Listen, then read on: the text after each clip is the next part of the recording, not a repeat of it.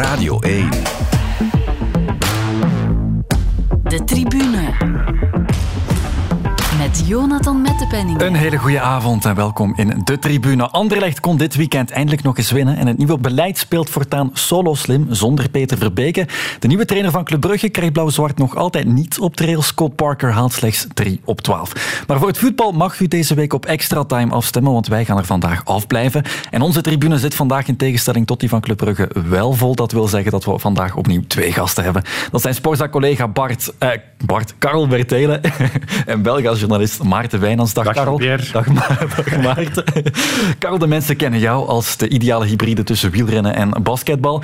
Maar voor jou is het de eerste keer dat jij hier zit. Maarten, eh, we hebben jou gehaald voor jouw hyperfocus. Op wat, Maarten?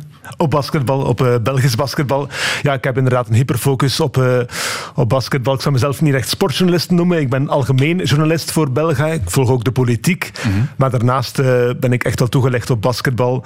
Dat doe ik zowel voor België. Ik ben naar de EK's geweest en vandaar ken ik ook eh, Karel. Want we hebben samen het EK van de Belgian Lions gedaan in eh, Istanbul in 2017. En in september waren we nog in Tbilisi, in Georgië.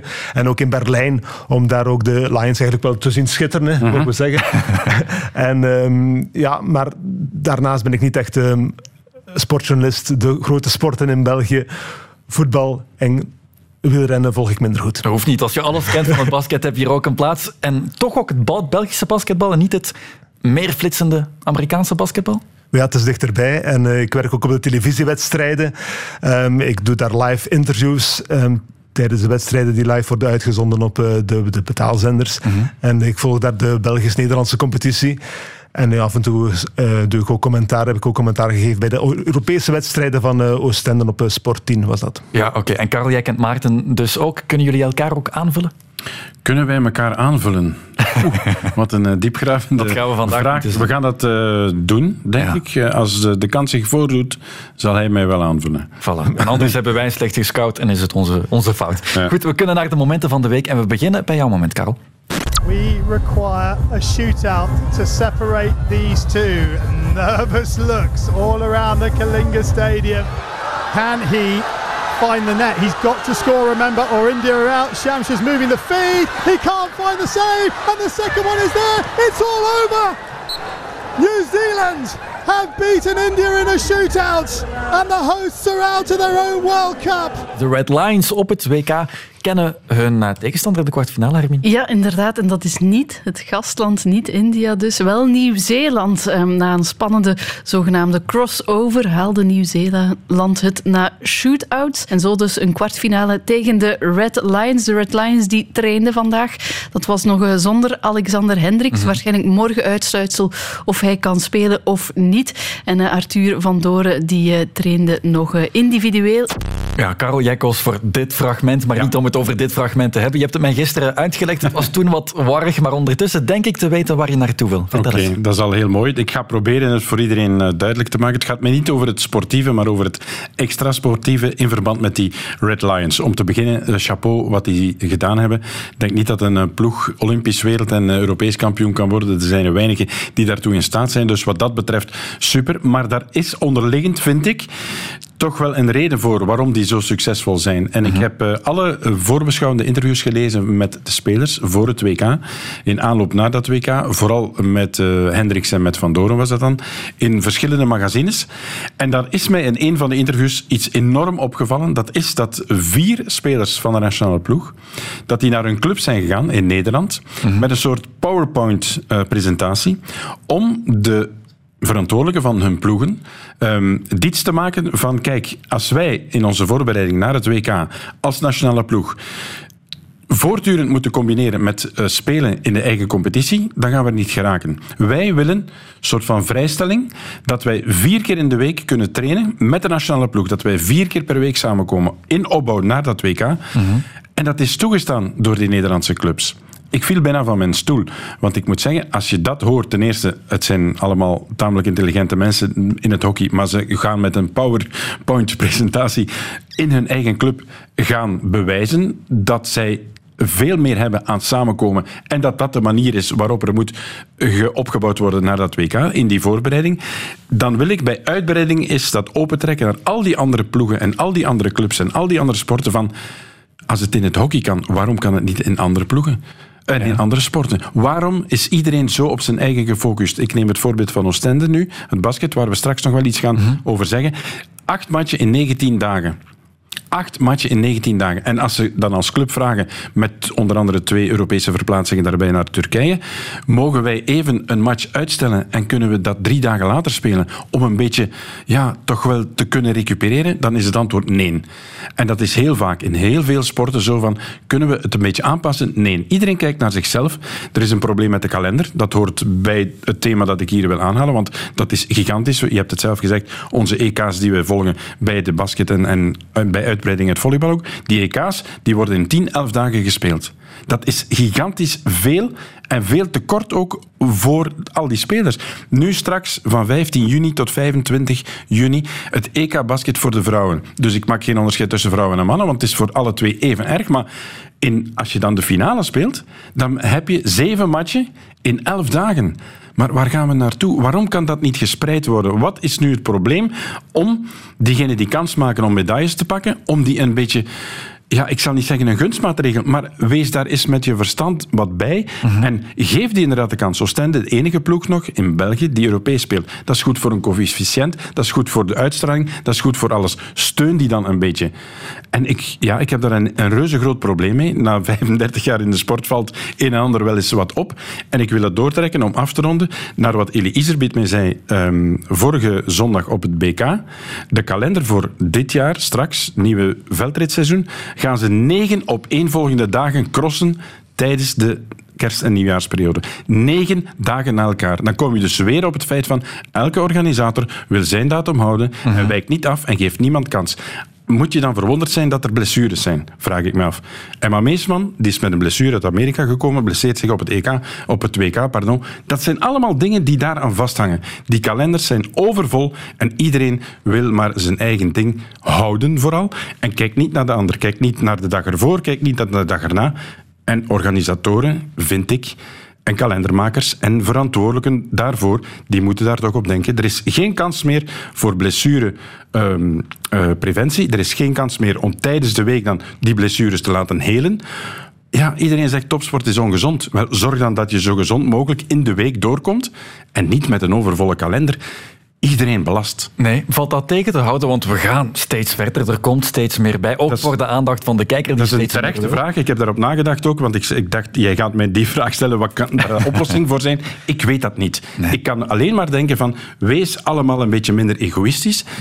Kijk naar het groter geheel, want iedereen wil van Aert en Van der Poel en Pitcock aan zijn start in zijn, in zijn veldrit, om het daar nu op te specifiek te houden. Natuurlijk komt er dan veel volk als die allemaal komen. Natuurlijk heb je dan meer inkomsten.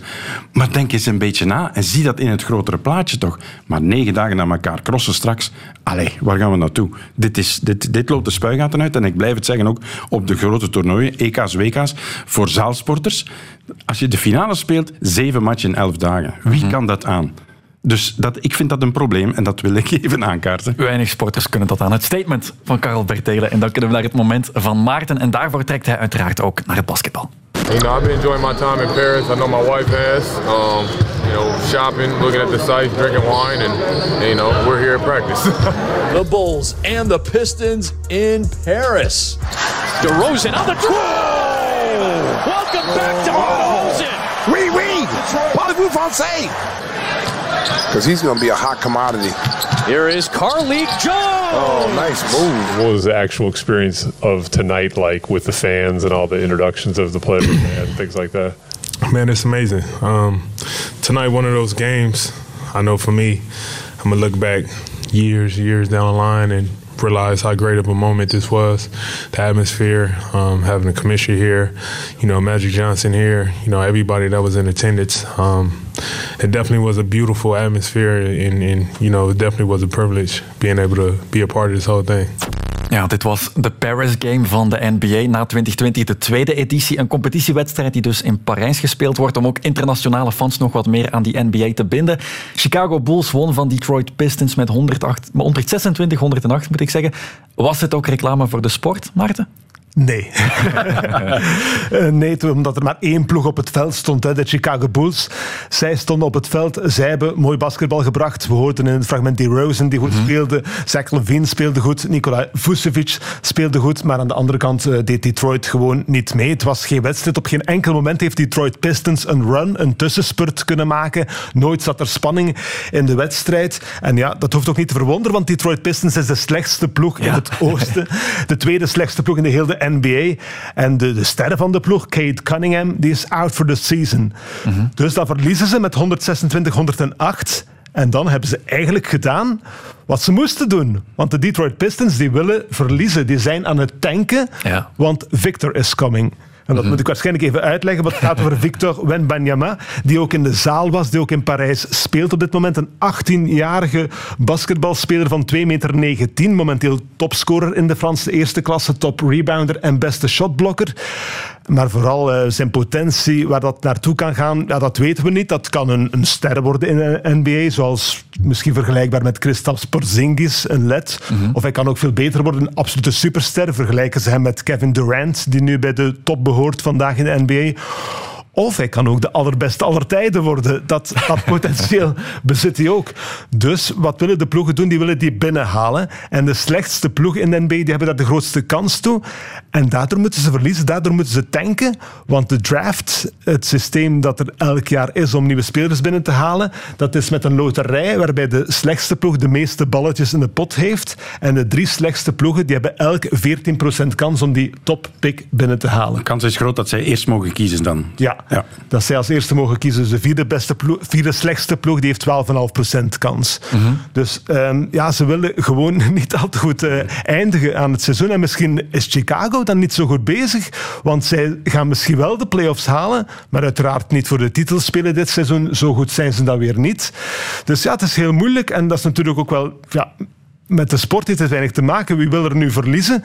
Ja, Detroit Pistons die, die, die wil verliezen. En zij zijn niet alleen, ook de Houston Rockets willen verliezen, ook de San Antonio Spurs willen verliezen, want zij zetten al hun eieren op eh, Victor Wenbanyama. Van wie dat LeBron James gezegd heeft, ja, dat is een alien. Het zou inderdaad de absolute superster kunnen worden, kunnen worden natuurlijk. Waarom wordt die wedstrijd gekozen om in Parijs te laten spelen? Of, of wordt dat niet gekozen? Is dat gewoon de wedstrijd die daar gespeeld wordt? Ja, ik weet het niet hoe dat, hoe dat gaat. Ehm, het, is, het zijn elke keer andere ploegen. In Londen hebben we New York gezien, dacht ik, laatste keer.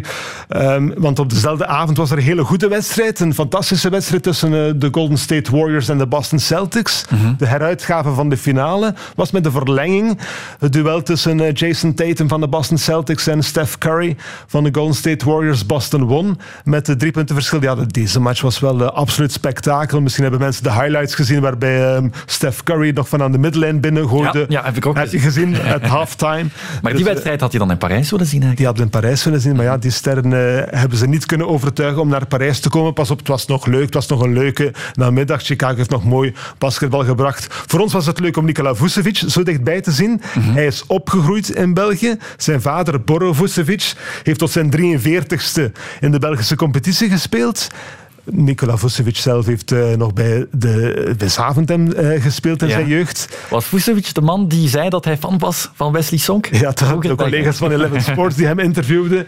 En eh, die zei van ja, ik ging vroeger naar Genk kijken, naar het voetbal. En dat was voor eh, Wesley Sonk. En eh, Wesley vindt dat natuurlijk fantastisch dat eh, de ster uit NW dat gezegd heeft. En dus Ja. zich Wesley nog herinnert. Uh, de Mar de Rosen die had het dus ook over de sfeer die blijkbaar echt heel goed was. Het is nog maar de tweede keer dat dit initiatief plaatsvindt. Was die eerste editie dan een mega succes? Ja, ik denk dat er al meer, ik denk dat er al meer Paris Games de Paris geweest zijn. Ja, want in 97 was er ook al één met Michael Jordan. Oké. En dat was echt een, eh, een groot evenement. Natuurlijk, hè. Jordan die in de stad was, de superster toen. En toen was er ook een Belgische tegenstander, want Erik Strulens speelde tegen hem. Strulens nam 20 rebounds tegen eh, Michael Jordan. Het verschil was toen dat eh, die wedstrijd was een pre-season game. Die telde niet mee. Nu Hij was nog niet in vorm, Jordan.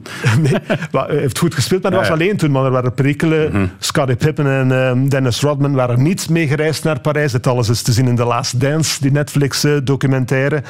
Ehm, en nu gaat het wel om een gewone competitieduel. Het was zogezegd een eh, thuiswedstrijd van de Detroit Pistons. Ja, en het is een trend die lang niet zal uitoven om zo'n wedstrijden op toeristisch gebied te spelen. Laten we zeggen, it's the European All-Star Game, zei het hoofd van NBA Europe. Is het dat ook? Nee. Dat was.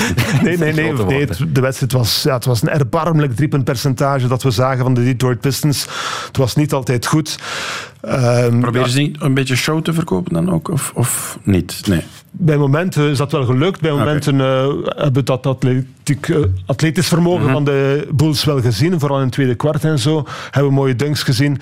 Maar over de hele wedstrijd bekeken, eh, nee, was het een beetje een tegenvaller, vond ik persoonlijk. Nee, en op dezelfde dag ging PSG, voetbalclub trouwens, voetballen in Saudi-Arabië tegen de club van Ronaldo.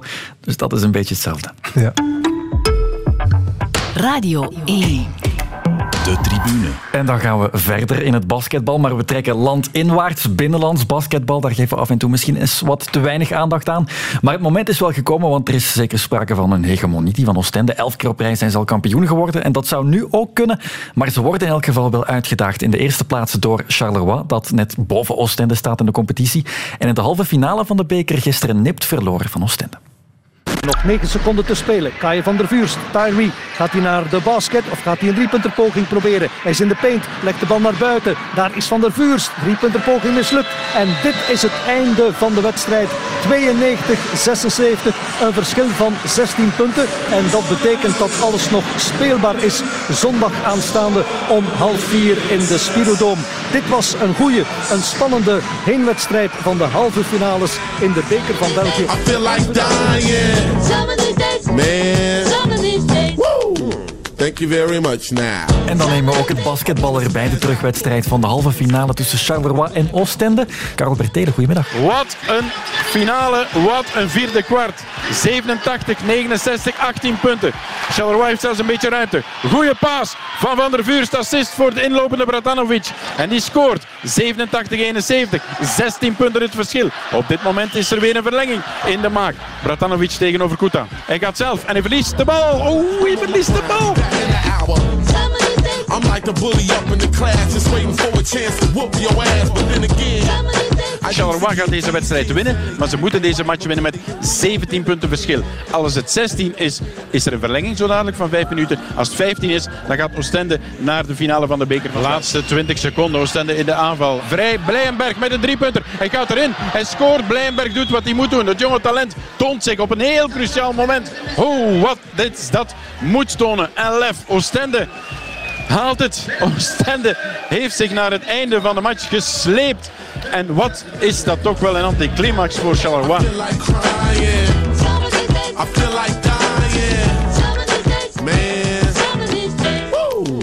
Thank you very much now. Ja, Karel, we hoorden jouw commentaar bij die terugwedstrijd. Cupmatch. Het was Cupmatch, ja, ongelooflijk spannend. Absoluut, ja. En niet meer verwacht eigenlijk.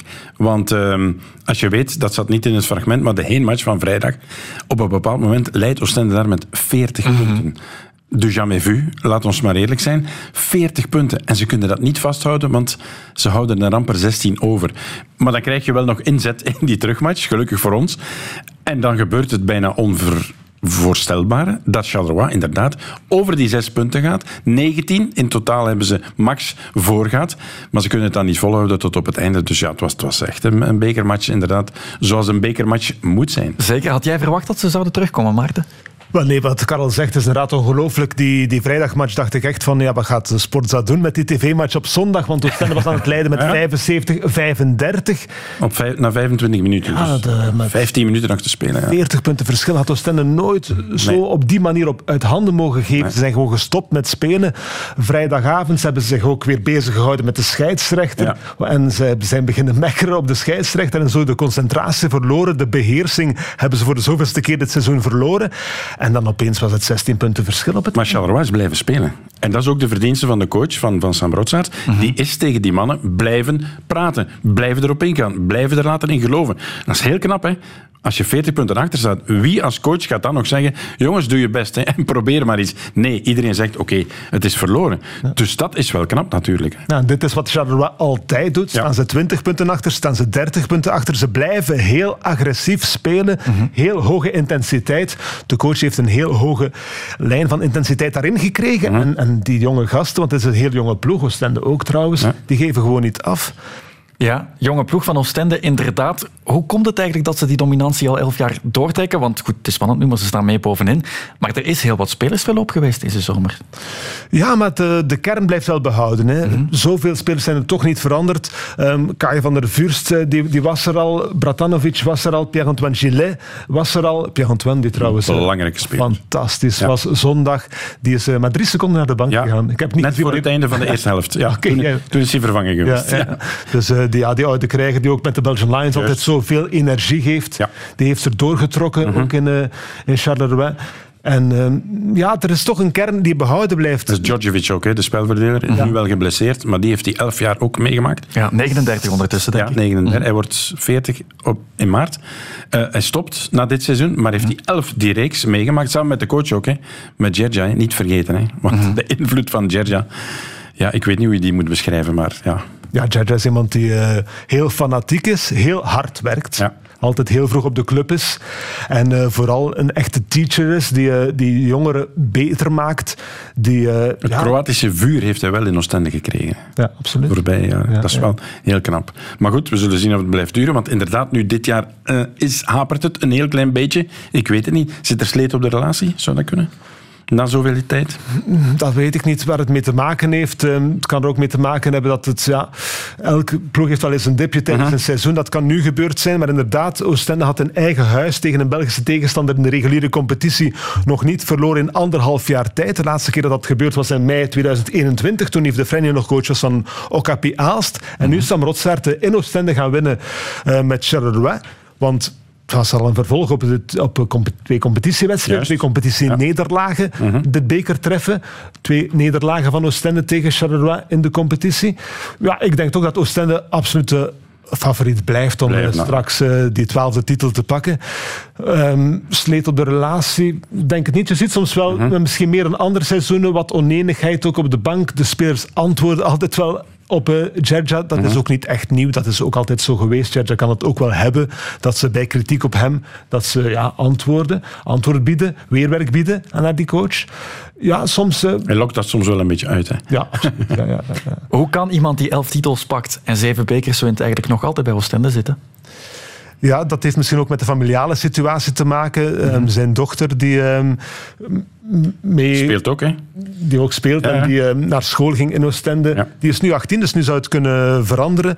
Maar goed, als je je goed voelt bij de club ehm, dan, en als de familie het daar goed heeft, dan wil je misschien ook wel blijven. Het kan ook te maken hebben dat de Jedja de sprong niet durft wagen. Het kan ook te maken hebben met het gedrag langs de lijn dat niet echt de hele grote ploegen komen aankloppen om Dario Jedja binnen te halen. Alhoewel hij heel veel lof krijgt. Ook, ook in de Champions League, waar hij ehm, met, die, met de jongste ploeg in de Champions League heel mooie resultaten gehaald heeft. En je ziet het elk jaar opnieuw. Dit jaar zie je het met de Frens Blijenberg, die een slecht seizoen had vorig jaar, die gestart was in de Liga Endesa in Spanje, maar daar doorgestuurd was. Ehm, ja, niet echt doorgestuurd, maar goed, er was geen weg meer voor hem. Het, eh, was, eh, het liep niet meer met de coach. En hij is daar dan vertrokken, is dan uiteindelijk nog een paar wedstrijdjes gaan spelen in de G-League in de NBA. Maar eigenlijk was dat een verloren jaar. En dan zie je dat hij bij, bij, bij Dario Gergia, onder de vleugels van Gergia, helemaal openbloeit. En Nationale ploeg ook. Nationale ploeg, absoluut. Daarvoor zit hij bij de juiste coach. Hè? Ja, Dat is, en dat is misschien de twee elementen. Een winnende coach, ja, die ontsla je niet snel natuurlijk. Mhm. Plus, hij heeft die kans gekregen om ook de nationale ploeg bij de mannen te trainen. Dus dan heb je een, ja, je hebt een bidmiddel met België natuurlijk, denk ik wel, hè, voor Tjertja. Ja, we moeten hem ook dankbaar zijn wat hij al betekend heeft voor eh, het Belgische basketbal. Hij heeft heel veel jongens echt groot gemaakt. De lijst is ontzettend lang. Het gaat over Quentin Serran, het gaat over Jean Salomou. En eh, ja, nu Pierre-Antoine Gillet, Frans Blijenberg, Kai van der Vurst, de jong Nederlands talent, maar die ook al vijf jaar in Oostende Ja, ja. zit. Sinds de zeventiende dacht ik toch? Ja, ja. Ja, ja, ja, ja. Dat is lang. en jong. Ja, als, het, als het zijn 16 is, zoals Haris Bratanovic, die ook, eh, ja, die een Gentenaar, die nu ook, ehm, Ook maar 21, hè? ook maar 21 jaar is. Servaas Buisgaard is 23 jaar. Ja, het is een heel jonge ploeg. Hè. Oostende, 23,9 jaar is de gemiddelde... Nee, 23,3 jaar is de gemiddelde leeftijd van Oostende. 23,9 jaar dat is de gemiddelde leeftijd van Charleroi.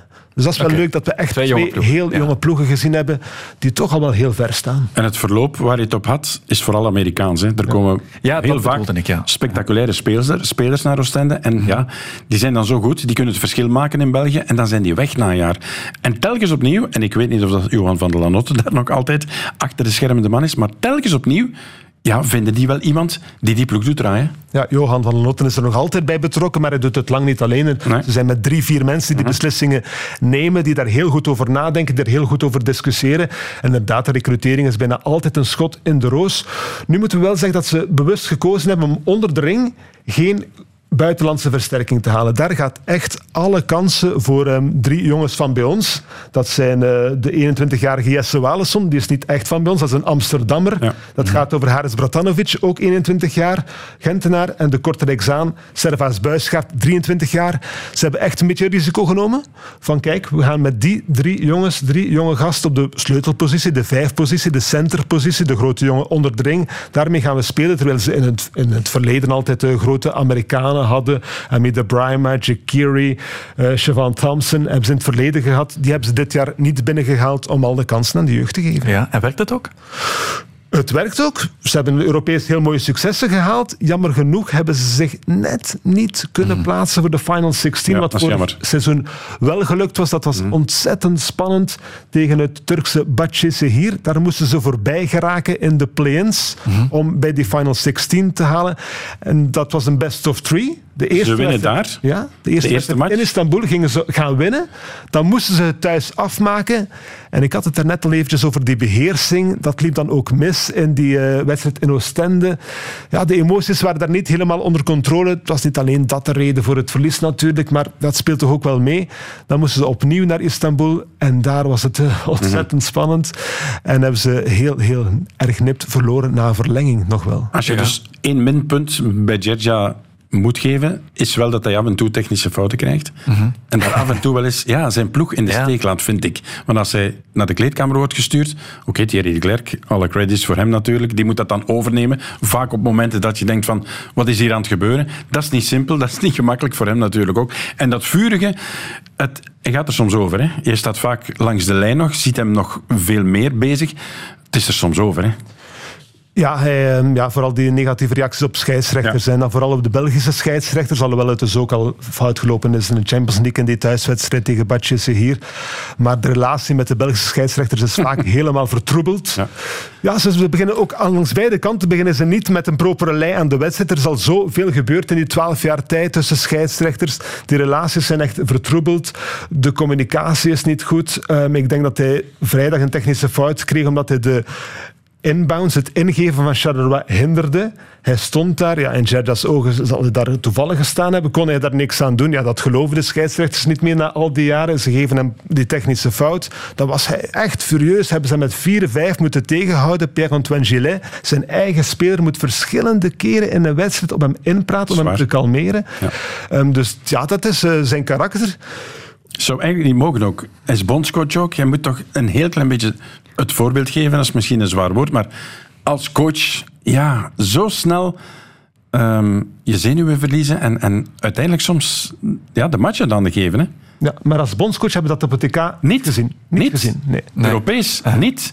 Er wordt op een andere manier gefloten. Hij kent die misschien ook niet allemaal. En hij is veel rustiger met de nationale ploeg, dat is waar. Ja, ja het, is, het klopt dat hij soms eh, de focus op de wedstrijd daardoor verliest. en dat ze inderdaad eh, niet mogen gebeuren. Ja, ze haalden de vermoeidheid ook aan als reden voor de Europese uitschakeling. Maar globaal, en misschien los van de uitschakeling, waar staat Oostende op dat Europese toneel? Ja, Champions League moeten we zeggen dat dat de derde Europese competitie Niet is. het hoogste niveau. Hè? Niet het hoogste niveau, ook al klinkt het misschien zo Ja. zeker voor eh, voetballiefhebbers. Maar de Euroleague, waar onze Belgen Sam van Rossum, Ismael Bako en Retino Bassohan spelen, dat is het hoogste niveau. Daarachter ligt de Eurocup, maar Champions League is wel dicht in de buurt. Ik denk de dat dat ongeveer Ehm, gelijkwaardig is. ja. Hè? Ja. Ehm, en daar hebben ze het ontzettend goed gedaan, want ze hebben eh, gewonnen in Galatasaray. Absolute Europese topploeg. Eh, met een groot budget die Brian Angola hadden in het begin van het seizoen. Ex-speler van Oostende. Ehm, ze hebben ook thuis gewonnen van Golon. Eh, Golon dat daardoor de, Israël, ja. opeens niet meer groepswinnaar was. Ook een echte topploeg. Golon was nog vorig jaar Final Four ploeg in die Champions League. Dus ja, ze hebben het Europees echt supergoed gedaan. Gedaan. Net niet kunnen kwalificeren voor Final 16. Dus daar staat Oostende. Maar het wordt elk jaar moeilijker om, eh, om het goed te doen. In Europa heb ik de indruk... Wat, Maar eh, dan moet je wel een grote Amerikaan misschien onder de korf hebben. Hè? Om dat niveau best, beste 16 te houden, Europees, dat denk je dat ze dan wel nodig hebben. Ja, en dan moet je misschien ook zeggen dat Bree Tyree ontzettend goed is. Een heel goede speler is. Hij, hij, kwam, hier, hij kwam hier aan, hij scoorde 35 punten in de Supercup. Maar nu in de laatste wedstrijden zien we hem soms iets te individueel bezig, zich soms vastlopen. En ehm Thurman, die Europees er wel stond, maar eh, dan in België het soms laat afweten. Ja, Geblesseerd dan ook. ook nog eh, licht geblesseerd af en toe. Ja, Dat is moeilijk. Ja, laten we nog eens teruggaan naar Frans Blijenberg. Want ik, is dat nog altijd het grote Belgische talent? Ja, wat eh Frens, ik wel. eh, absoluut. Wat Frens, Frens is ook zo'n beetje een alleskunner. Hè. Je hebt zoiets als een triple-double. Dat is eh, een dubbele cijfers in drie verschillende categorieën. Dus klassiek is dat dan eh, 10 punten, 10 assists, 10 rebounds. Wel, Frens Blijenberg is de enige in België die dat zou kunnen neerzetten. Hij heeft bijvoorbeeld in eh, Europa heeft hij in die wedstrijd tegen Batjes hier de ene match 15 rebounds genomen, de andere match 17 rebounds genomen. Een andere match deelt hij dan 10 assists uit. En nu hebben we het zondag vooral de guts gezien. Hè? De guts gezien om die drie punten binnen te knallen die, die nodig was voor, eh, voor door te stoten naar de finale van de Beker van België. En hij leidt het team soms ook op de spelverdeling. Hij is 2 meter en 8, dus handig met de bal ook. Hè. Ja. Niet onbelangrijk, want dat is weinigen gegeven. Hè. En ze, en ze zijn zeer lovend over, de- over zijn mentaliteit. Hè? Want daar werden vroeger soms wat vragen Ja, over Bij gesteld. de nationale ploeg ook soms. Hè. Maar bij Oostende zeggen ze, nee, we kunnen er echt niks op zeggen. Die jongen werkt hard, die, is, die is, eh, zijn, staat met zijn voeten op de grond. Die doet wat hij moet doen. Wat in het verleden soms wel is, want hij was heel veel met naar de NBA gaan bezig. Hè. Daar was hij mee bezig, dat was Hij zijn grote droom. Daarover post hij ook heel veel op sociale media. Dan dachten veel mensen, ja, zit het al wel helemaal goed in het kopje van hem? Maar bij Oostende zeggen ze mij van, eh, nee, die jongen eh, doet alles wat hij moet doen. Ja. Beter, beter. Voilà, we gaan Blijenberg ook nog even gebruiken om een kort bruggetje te maken naar Charleroi. We wisten dat we in, in eender welk deel van de match even een dip gingen hebben. Want we staan 40 punten voor thuis. We laten heel die 40 punten bijna verzuipen en we verliezen hier nog bijna. Ja, heel opvallend dat je in dit antwoord zegt, we weten op voorhand dat dat dipje er komt. Waarom eigenlijk? Ja, we weten dat, nee, dat Charleroi een heel agressieve ploeg is met een hele goede coach die eh, zijn spelers klaar eh, kan stomen.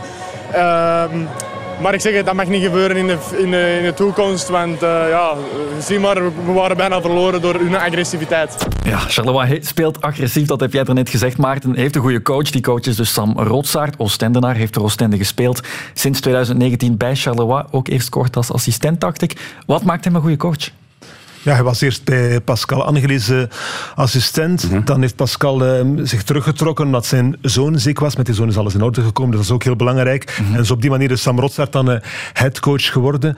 Ja, Sam Rotsaert heeft inderdaad heel agressief spel met die jongeren gebracht. En ja, voor Oostende zeggen ze soms het te agressief. Ze zeggen, ja, Charleroi speelt rugby. en eh, ik hoorde eh, Sam Rotsaert zeggen eh, tegen Christophe van de Goor in de televisieuitzending, nee, het is niet op het randje, het is niet over, over het randje. Wij spelen gewoon gezond, agressief basketbal. Ik vind dat, uh, Oosten- dat Charleroi vooral strijdt met de wapens die ze hebben. Ze hebben niet het individuele talent om uh, Oostende te verslaan. Ervaring, nee, dat Nee, hebben ze nul. ook niet. Hebben ze met ja, nul niet. Ze hebben Alex Libert natuurlijk. Ja, oké, eh. maar ik bedoel, in de jongste jaren, om nu straks naar die finales te gaan, ja, dat missen ze de voorbije jaren. hè. dus dat moet ook een beetje aangescherpt worden natuurlijk. Hè. Dus wat blijft er dan over? Ja, alles geven. En op een... Ja, Driepunters, sterk. Ja, ja en soms redelijk... Ja, misschien soms iets te vuil spelen. We hebben wel af en toe een vuile fout gezien. Onder andere van Alex Libert tegen eh, Simon Buijsen. In een andere fase blesseert Simon Buijsen zich dan nog. Die breekt zijn pols vrijdag. Niet rechtstreeks te maken met het harde spel van Charleroi, maar bij Oostende voelen ze dat toch wel zo aan. Nu goed, ja, wat kunnen ze doen? Het zijn de scheidsrechters die dat moeten ingrijpen, die doen dat ook. Maar Oostende heeft het traditioneel altijd al moeilijk gehad met de agressief spelende ploegen. Ja, Charleroi misschien een van de uitdagers voor Oostende. Ik wil ook nog even een uitstap naar Luik maken. Want dat is toch een beetje het verhaal van de competitie en de beker geweest. Een ploeg die ten dode was opgeschreven en dan een buitenlandse eigenaar kreeg. Ernie Cambo, een Amerikaanse zakenman. Bracht een Amerikaanse coach mee, vijf spelers. En Luik doet het nu goed, staat er ook goed voor om de finale in die beker te bereiken. Maar in het basket wordt dat nog af en toe competitievervalsing genoemd. Nu heeft die overname ook wel wat stof doen opwaaien. Hè. Er zijn mensen die denken, ja, of zeggen luidop zelfs, zoals Eddie Kasteels, van is dit nu niet een beetje competitievervalsing? Hè? Want Luik voor kerstmis is iets helemaal anders dan Luik nu. Hoe sta jij er tegenover? Ja, ik denk dat dat ergens een normale reactie is van veel mensen, omdat er toch wel ja, een ploeg die aan de bodem van het klassement stond ineens misschien gaat meedoen voor de top. Dus heel veel ploegen boven ons krijgen misschien wat, wat angst. Ehm, maar ik denk, ja, het is, is, is basketbal, het is een professioneel gebeuren en ik denk dat er in elke ploeg verschuivingen gebeuren. Nu zijn ze heel drastisch bij ons, dat is waar. In elke ploeg gebeuren transfers en ik denk dat dat hier nu ook gebeurt. En ik denk dat het omdat het luik is en dat ze het niet hadden verwacht, dat het ineens heel plots gebeurt. Dat dat het grote schok gebeuren is, maar ik denk dat het niet buiten de lijntjes is dat we kleuren. Ja, dat was Niels van den Einde, speler van Luik. In het voetbal gebeurt het vaak dat er zo'n financiële uh, injectie komt. Maar het is ook niet alleen dat, heb ik begrepen. Ja, er is misschien één probleem mijns inziens met heel het verhaal. Dat is dat Ernie Cambo, dus die nu voorzitter geworden is van um, Luik, ook mede-eigenaar is van een uh, agency, mm -hmm. van spelersmakelaarsgroep, ja. Piet Michael. En dat kan natuurlijk niet. Je kan niet een ploeg leiden en ondertussen ook agent zijn. Hij is niet zelf agent, mm -hmm. hij is eigenaar, mede-eigenaar van een agency. Dat wordt nu onderzocht door de FIBA.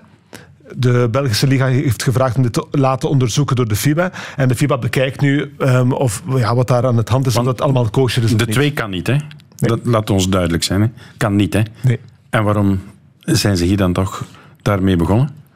Ja, ik begrijp ook niet waarom ze Ernie Cambo voorzitter van de ploeg gemaakt ja. hebben. Um, maar we moeten ook wel niet hypocriet doen. Het gebeurt wel hm. vaak dat makelaars veel voor het zeggen hebben. Vincent Stavo had het was een spelersmakelaar vroeger. Um, werd dan een grote baas bij Charleroi. Oké, okay, op dat moment was hij opeens geen makelaar meer. Maar achter de schermen was hij natuurlijk mm. wel nog altijd betrokken bij um, ja, het uh, traden van spelers en zo. Dus we moeten ook niet zeggen dat het helemaal totaal nieuw is. Dat um, makelaars opeens um, heel veel macht hebben binnen een club. Ja. Maar inderdaad, ja, ik, ik, vind ook dat dit niet kan. Nee. Maar vind jij het competitievervalsing? Competitievervalsing, dat vind ik een zware woord. Maar het gebeurt um, tijdens het jaar. Als het dan gebeurt in het tussenseizoen, dat Luik zijn schulden vereffent ja. en een nieuwe structuur krijgt, voor mij geen probleem. Dit gebeurt, wat, wat Inge zei, ja, Luik voor en na kerstmis. Ja, sorry, man. Dat zijn twee verschillende ploegen. Ja, er is wel, uh, zijn wel een aantal Amerikanen neergestreken. Pas op, we zien nog altijd die Belgen heel veel spelen. Ja, ja dat is waar. En het ook ja. wel goed doen. Ja. Van de Nijende, Bogaerts, mm -hmm. doen het goed. Um, ja, het probleem was natuurlijk de schulden van Luik. Mm -hmm. En er wordt mij verteld, waren die Amerikanen hier niet gekomen. Luik was op dit moment niet meer aan het spelen. Mm -hmm. Ze hadden zich gewoon teruggetrokken in het midden van het seizoen. Ze waren eruit gezet, of ik weet niet wat. Maar mm -hmm. ze gingen met negen verder gegaan zijn. Ja, dat zag natuurlijk niemand graag gebeuren. Um, negen ploegen in de competitie. Negen ploegen ja. in de competitie, ja. wil ik zeggen. Ja. Um, dus ja, is, competitievervalsing is misschien toch een, een, een, iets te zwaar woord, vind ik. Maar dat een uh, spelersmakelaar um, betrokken is. In een, ja, dat is wel iets wat, wat ja. niet kan. Kan dat project ook slagen in Luik? Speelt die Amerikaan bijvoorbeeld op korte termijn of, of niet? Want het kan ergens ook een beetje een uitstelraam worden voor zijn spelers? Ja, vind ik een heel goede vraag. Want daar gaat het inderdaad om. We willen geen Amerikanen die hier uh, eventjes uh, zes maanden blijven en dan weer vertrekken. Ik hoop maar dat het op lange termijn is. Ik denk het wel. Um, wat er nu aan het gebeuren is, ze, zijn, ze speelden dus in Hoei, omdat ze niet meer in de Country Hall konden spelen om financiële redenen, de grote zaal in Luik. En nu zijn ze teruggekeerd naar de Country Hall en ze zouden ook investeren in die, in die arena. Mm-hmm. Op dit moment is dat nog niet gebeurd. Ze hebben alleen de schulden van de ploeg betaald. Maar ik denk, als ze gaan investeren in die arena, ja, dan is het toch om hier het project neer te zetten, om hier toch op uh, eventjes ja. te blijven. Ook. Een, een, van de betere zalen in België. Hè? Ja. Als je dat een beetje moderner maakt, dan is dat een, een, ja, een zaal die gaat meetellen. En die ploeg dan ook. Stel dat die straks de beker winnen, ja. dan staat er wel een trofee op het palmarès. Hè? Ja, en daar zetten ze nu alles op alles voor, want de beker ook. is de manier, en ik denk ook de enige manier, om volgend seizoen Europees basketbal te spelen. Dan kom je in de FIBA Europe Cup terecht, de vierde Europese mm-hmm. competitie. Maar dat is echt wel wat ze, wat ze bij Luik nu proberen te doen. Um, ze hebben een goede stap gezet, met uh, 13, 13 punten, punten verschil ja. gewonnen van Antwerpen. Antwerp Giants dat uh, heel slecht geschot heeft uh, in die wedstrijd. Erbarmelijk uh, driepuntenpercentage niet Ze kunnen het zeker nog rechtzetten. 13 ja. punten is niet onmogelijk nee. in de eigen Lotto-arena. Ja. Mm-hmm. Maar um, stel dat Luik de finale haalt, ja, dan zeg ik niet dat Oostende al onmiddellijk die beker te pakken heeft. Hoor. In één wedstrijd kan, kan, zou Luik kunnen winnen. Dat heeft Limburg bewezen ja. vorig seizoen. Zeker, alles kan. We zijn benieuwd, benieuwd waar het schipstrand en woensdag dus die terugwedstrijd in de Lotto-arena. Radio 1. De tribune. Mijn gasten zijn Karel Bertelen en Maarten Wijnands. Vandaag, daarnet, was er de slotwedstrijd van de Red Wolves op het WK handbal. 22-24 werd het daarnet in het voordeel van de Verenigde Staten. Ik sprak met onze commentator in Malmö, Dirk Gerlo. Hey Dirk, je zit nog op je commentaarpositie na de wedstrijd. De Belgen waren sowieso al uitgeschakeld, maar de laatste wedstrijd ook nog eens verliezen, dat is niet lekker. Nee, het is uh, heel, heel zuur. Een uh, nederlaag met twee doelpunten verschil tegen Amerika. Een wedstrijd die ze, zoals de wedstrijd tegen Bahrein, hadden kunnen winnen. Je zou kunnen zeggen, de doelstelling vooraf voor de nationale ploeg was als we de tweede ronde bereiken, dan is ons toernooi geslaagd. Oké, door die overwinning tegen Tunesië was die kwalificatie er voor de tweede ronde, dus doelstelling bereikt. Maar als je kijkt hoe ze de wedstrijd van vandaag eigenlijk uit handen hebben gegeven, als ze de wedstrijd tegen Bahrein ook eigenlijk uit handen hebben gegeven, dan zou je kunnen zeggen, oké, de doelstelling is bereikt, maar het surplus, de bonus die er had kunnen komen door die twee overwinningen tegen Bahrein, tegen Amerika. Ja, die bonus is er niet gekomen. Dus uh, je zou kunnen zeggen, echt wel een, een, een, een wrange nasmaak. En mits twee overwinningen meer zou er ook wel, denk ik, in de beleving een totaal andere dynamiek zijn geweest. Dynamiek die er nu niet is. Nee, de Belgen waren dus sowieso uitgeschakeld. Wat was dan wel nog het belang van deze wedstrijd? Wel ja, ik zeg het met een goed gevoel het toernooi verlaten. Want over zes weken is er al een nieuwe kwalificatiecampagne voor het Europees kampioenschap. En kijk, de ervaring die ze hier hadden kunnen meepakken. Het, het momentum dat ze hadden kunnen meepakken. Maar ja, dat momentum is nu eigenlijk weer een beetje verloren. Er waren niks dan zeer bedrukte gezichten in, in de kleedkamer. En het zal wel even duren voor ja, de dynamiek die er was na de overwinning tegen Tunesië. Dat die er weer terug is. Dit had dus een vrij realistische tweede overwinning kunnen zijn voor de Wolves. Nu blijft er bij eentje. Hoe kijk je globaal terug op dit allereerste WK voor een Belgische handbalploeg? Wel, ik zeg het. Uh, de doelstelling is bereikt. Het WK bereiken. Uh, en tegen bijvoorbeeld Denemarken tegen Egypte, hebben, tegen Kroatië, hebben de Belgen wel laten zien dat ze kunnen handballen. Dat ze attractief handbal kunnen spelen. Maar dan zie je ook nog tegelijkertijd de kloof. Er is stevig gewerkt de voorbije maanden. Maar er is nog altijd het gebrek aan die extra kilogrammen. Aan de, de kracht in de verdediging. Aan uh, het doorzettingsvermogen. Aan het tot het gaatje willen gaan zoals vandaag de Amerikanen dat misschien wel gedaan hebben. En dan zou je kunnen zeggen, er is nog altijd de leerschool. Omdat dit een, een première is. Dat te veel aan respect uh, voor de reputatie van de tegenstander. En dat leidt dan tot net te weinig agressiviteit. Wat we vandaag ook weer gezien hebben. Dan zie je dat er nog altijd een, een, een tekort is aan automatisme, aan regelmaat, aan efficiëntie. Die andere ploegen door een jarenlange ervaring, door het veel samen trainen natuurlijk wel hebben. Maar ik zeg het... Uh, de Red die waren hier aanwezig met een mix van enerzijds ervaring. De mannen à la Lettes, à la Robijns, à la De Beulen, à la Ooms. Die mannen met ervaring en het jonge talent. Spelers van 20, 21, 22 jaar. Dus nu is er natuurlijk wel nog omdat het zo kort geleden is, de, de, de wrange nasmaak van de nederlagen. Maar over een paar weken is er misschien wel het besef dat met die mix van ervaring en jeugd dat er wel wat mogelijk is, ook in de toekomst. Ja, het zijn dus niet allemaal profs. Er zitten ook amateurs bij, spelers die nog studeren. Ze moesten het ook doen met een dagvergoeding van 20 euro. Dat heb jij ons ook kunnen vertellen. Verandert zo'n WK daar iets aan? Is dat een, een manier om ook op dat vlak misschien progressie te boeken? Goh ja, uh, het heeft wel en dan bekijk ik het meteen toch al wat ruimer. Het, EK, het WK sorry, heeft wel wat losgemaakt. Hè. Uh, er is internationale waardering voor de Red Wolves. En niet vergeten, je had het over die 20 euro. De nationale ploeg hier is de nationale ploeg van de 32 deelnemers met het allerkleinste budget. Hè. Uh, maar ik, merkte hier de Denen, de Kroaten, de Egyptenaren in onze groep, die waren vol lof over het spel, over de fysieke capaciteiten, de creativiteit, de creativiteit van de Belgen. Hè. En in de clubs bij de kleine handbalgemeenschap in België, pakweg 12.000 leden, heeft dit WK ook wel voor een soort van boost gezorgd. Hè. Matchen werden op groot scherm gevolgd in de clubs. Hè. Uh, ik hoor nu dat, dat kleine jonge spelertjes niet alleen meer uit het voetbal een Courtois of een De Bruyne als idool hebben, maar dat ze nu ook bijvoorbeeld een Robijns, een Kerimi, een Letters of Glorieux als rolmodel hebben. De clubs gaan hun deuren openzetten voor kinderen die eens willen proberen. Er is ook wel wat, wat aandacht geweest in de media. Handbal was en is in ons land zeg maar een anonieme sport. En dit WK heeft, zeker in Wallonië, in de Duitsstalige gemeenschap, echt wel uh, wat belangstelling gekregen. De spelers nu zelf, als ik nog maar doorga, de spelers hebben nu zelf wel eens geproefd van dit niveau. Ze willen dit meer meemaken. Het stimuleert om naar het buitenland te trekken, om prof te worden. Voor sommige spelers hier, voor een Kutters, voor een Brown, uh, ja, is dit ook wel echt een uitstalraam. En misschien niet onbelangrijk, misschien het belangrijkste van allemaal, de Internationale Handbalfederatie, de IHF, heeft wel het potentieel van het Belgische handbal ontdekt. En die willen daar iets mee doen. Er zijn hier gesprekken geweest, ook vanmiddag nog, met als resultaat dat er een paar initiatieven gaan komen op langere termijn voor de ondersteuning van het handbal in België. In verband met opleiding van trainers, in het in de vorm van het ondersteunen van de competitie. Nationaal, internationaal ook wat meer mogelijk te maken. Materiële hulp door bijvoorbeeld apparatuur ter beschikking te stellen voor videoanalyse. Dus op die manier heeft het, het WK wel iets losgemaakt ook in België plus internationaal. Zekere exposure is er dus zeker wel geweest op dat WK. Hoe gaat het nu verder voor de Wolves? De stappen die genomen kunnen worden heb je al een beetje overlopen. Wat is het volgende doel? Ja, het volgende doel is, komt er al heel snel aan, over anderhalve maand.